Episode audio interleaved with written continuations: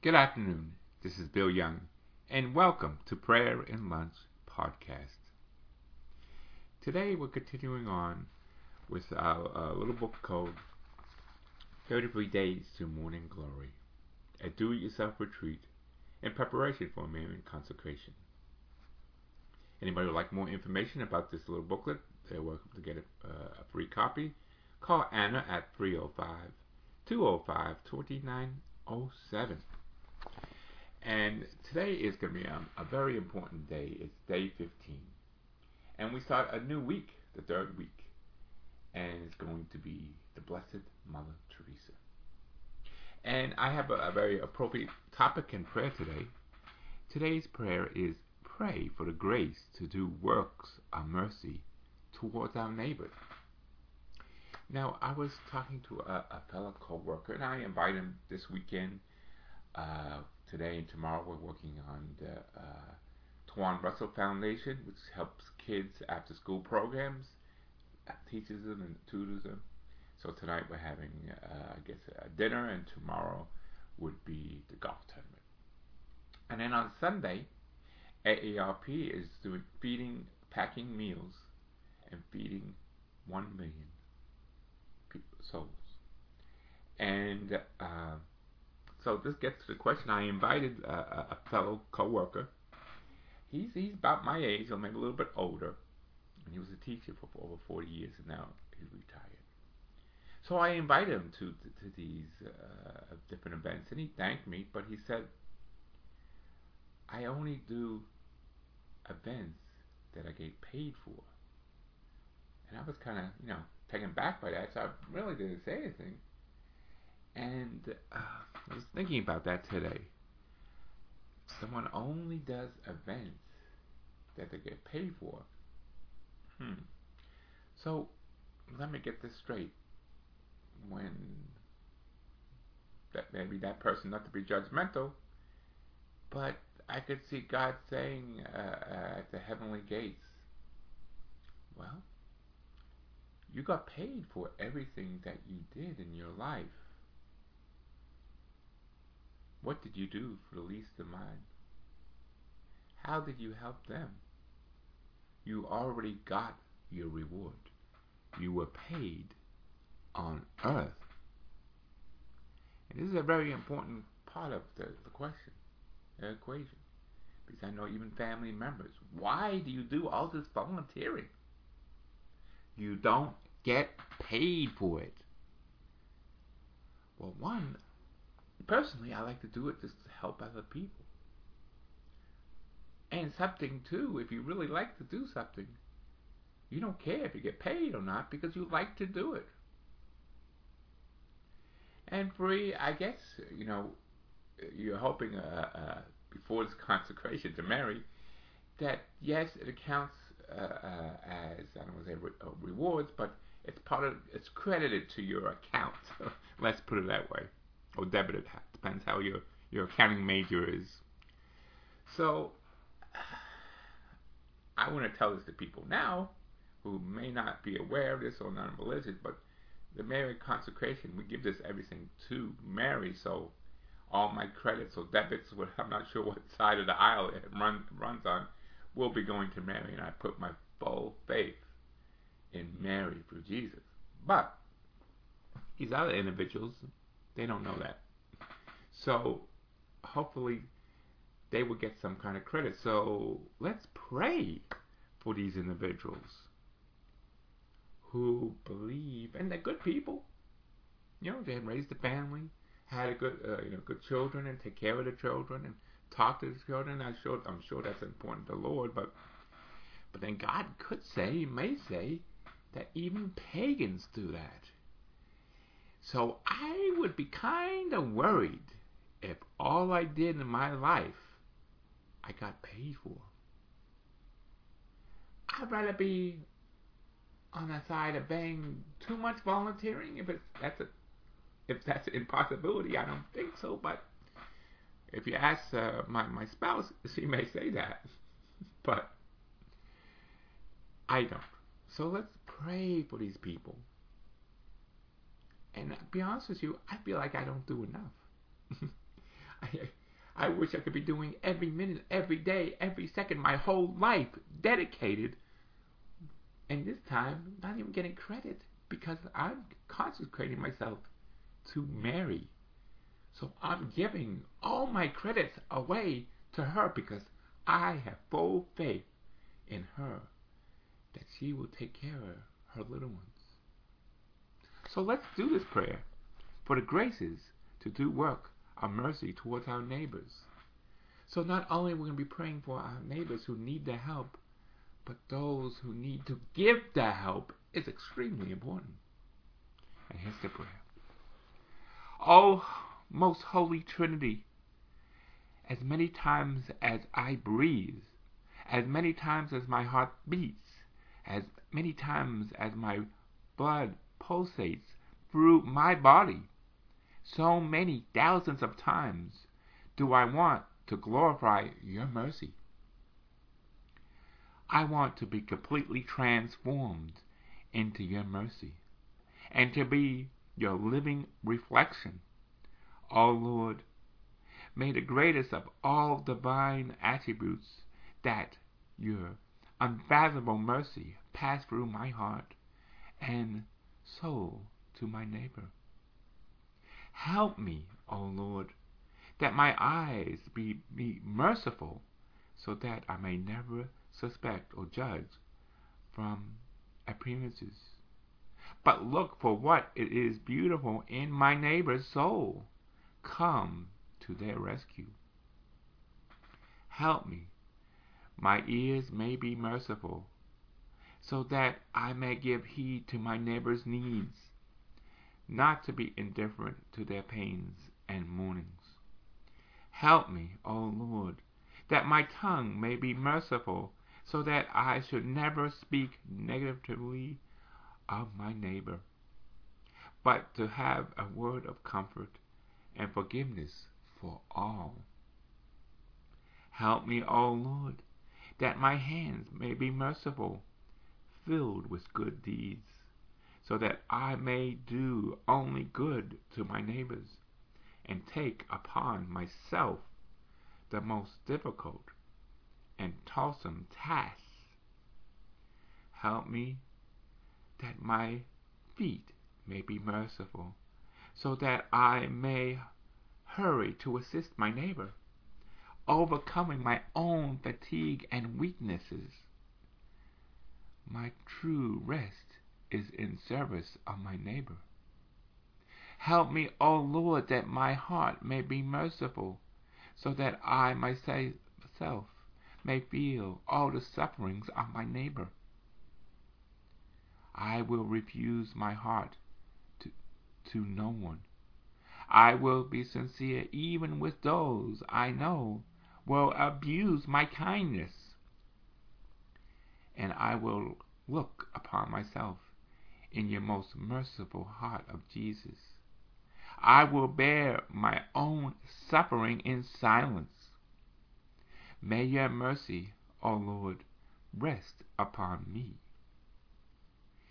You yourself commanded me to excuse the degrees of mercy. First, to act of mercy, whatever kind. Second, the word of mercy. If I cannot carry out a work of mercy, I will assist by my words. Third, prayer. If I cannot show mercy by deeds or words, oh, I can always do a prayer. My prayer reaches out even there where I cannot reach out physically. Oh, my Jesus, transform me into yourself, for you can do all things. Amen to that. And God bless you all. And today, we're going to be very exciting, starting the third week. And the 15th day in 33 days of morning glory at Do It Yourself retreat in preparation for the Marian consecration. And this week starts one of my favorite new saints coming in September, the Blessed Mother Teresa. And it states here this week we will focus on the example and works of the of the third greatest teacher of the Marian consecration, Blessed Mother Teresa of Calcutta. Calcutta. She is noteworthy for the way she puts the Marian consecration into context. In other words, while the Montforts and Kolbes give us the main details of the Marian consecration, Mother Teresa helps us to see is more fully written in the big picture of the most intimate relationship with Christ. Although we don't intimately begin reflection on her devotion to Mary, we will get to that soon enough. Day 15 Lover of the Heart of Jesus. Who is Mother Teresa of Calcutta? She is easily understood. All we need to know are two words I thirst. These words of the heart of Jesus, spoken from the agony on the cross, where mother's whole concern, her everything. The same could be said of Our Lady. The deepest desires of the heart of both Mother Teresa and the Mother of God saturates the thirst of the heart of Jesus for love and for souls. In this sense, Mother Teresa's life is a revelation of the heart of Mary, presents one of the richest expressions of Marian consecration. We reflect on the details of this revelation, an example during the many days that follow. First, let's ponder an overview of her life as a whole. Mother Teresa's home parish in her na- native Ma- Macedonia was fittingly called Sacred Heart. Fittingly because, as she said, from childhood the heart of Jesus has been my first love. This love may have begun when, at age five, she received the Eucharist, the heart of Jesus, for the first time. On that occasion, she experienced the Lord's own burning thirst for souls.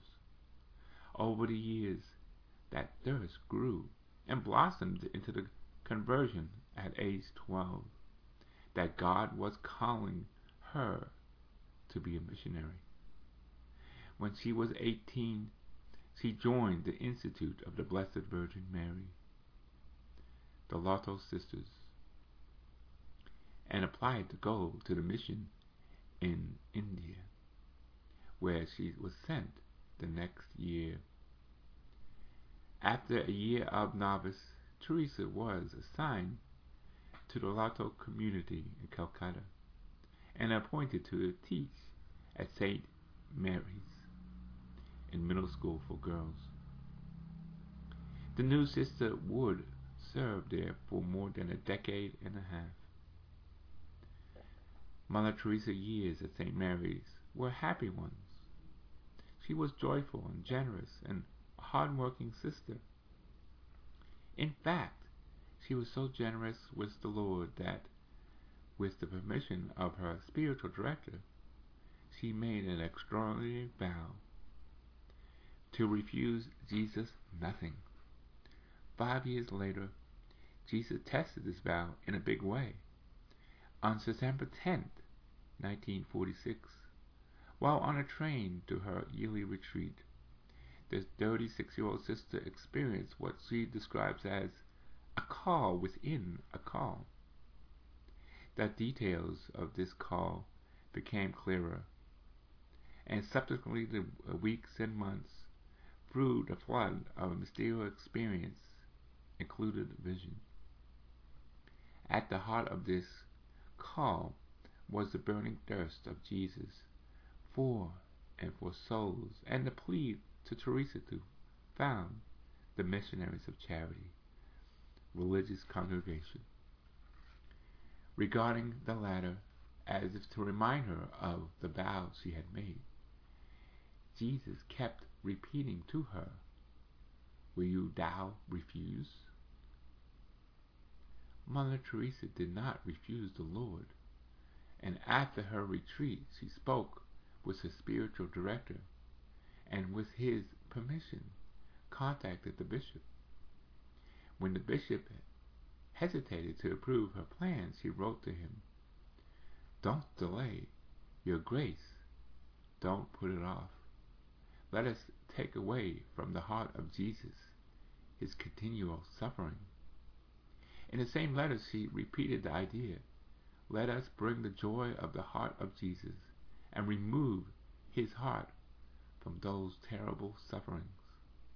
Eventually, the bishop gave his approval, and Mother founded the Missionary of Charity, whose general purpose she described as following the statutes of uh, the statutes removed from the heart of a terrible suffering. Eventually, the bishop gave her approval, and Mother founded the Missionary of Charities, whose general purpose described as the statue of thirst for Jesus on the cross for love and souls. From the beginning of the new congregation, Mother Teresa began to experience such terrible darkness in her soul as if everything was dead. At times it seems unbearable. She frequently found herself on the brink of despair. In 1961, she received a light in this darkness. After a conversation with a holy priest, she realized that painful longing was actually the sharing of thirst of Jesus. For the first time in, in this 11 years, I come to love the darkness. For I believe now that that is part of the very, very small part of Jesus' darkness and pain on earth.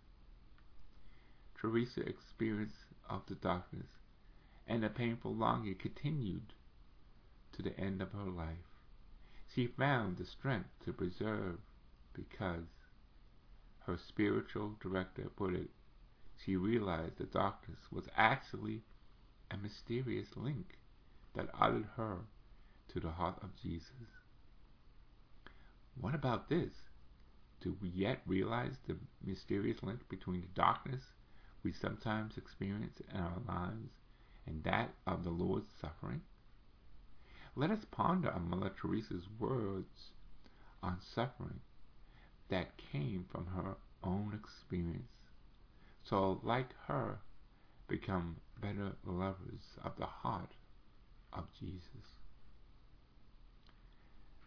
This is quoting Mother Teresa. Suffering has to come because if you look at the cross, he has got his head bending down. He wanted to kiss you, and his both hands are open wide. He wants to embrace you, and his heart is open wide to receive you. Then, when you feel miserable inside, look at the cross, and you will know what happened. Suffering, pain, sorrow, humiliation, feelings of loneliness are nothing but the kiss of Jesus, a sign that you have come so close that he can kiss you. Do you understand, brothers and sisters? Whoever may be suffering and pain and humiliation, this is the kiss of Jesus. At times you come so close to Jesus on the cross that he can kiss you. I once told you this to a lady who was suffering very much. She answers, Tell Jesus not to kiss me and stop kissing me. That suffering has to come. That come to the life of Our Lady, that came to the life of Jesus. It has to come in our lives also. Only never put it on a long face. Suffering is a gift from God. It is between you and Jesus alone. Today's prayer. Come, Holy Spirit, living in Mary, help me to find the love of the heart of Jesus hidden in the darkness. Amen. God bless you all. And pray for those who may be suffering and give them the knowledge of the kiss of Jesus. Pray for our suffering neighbors that we could help them and guide them. Pray for those who feel they have to be paid on earth and don't help them. Pray they will could understand the hidden rewards are much, much greater than any monetary value that we may receive on earth. Amen to that. And God bless you. And please feel free, make a comment. Know, uh, know that you're out there listening and someone cares.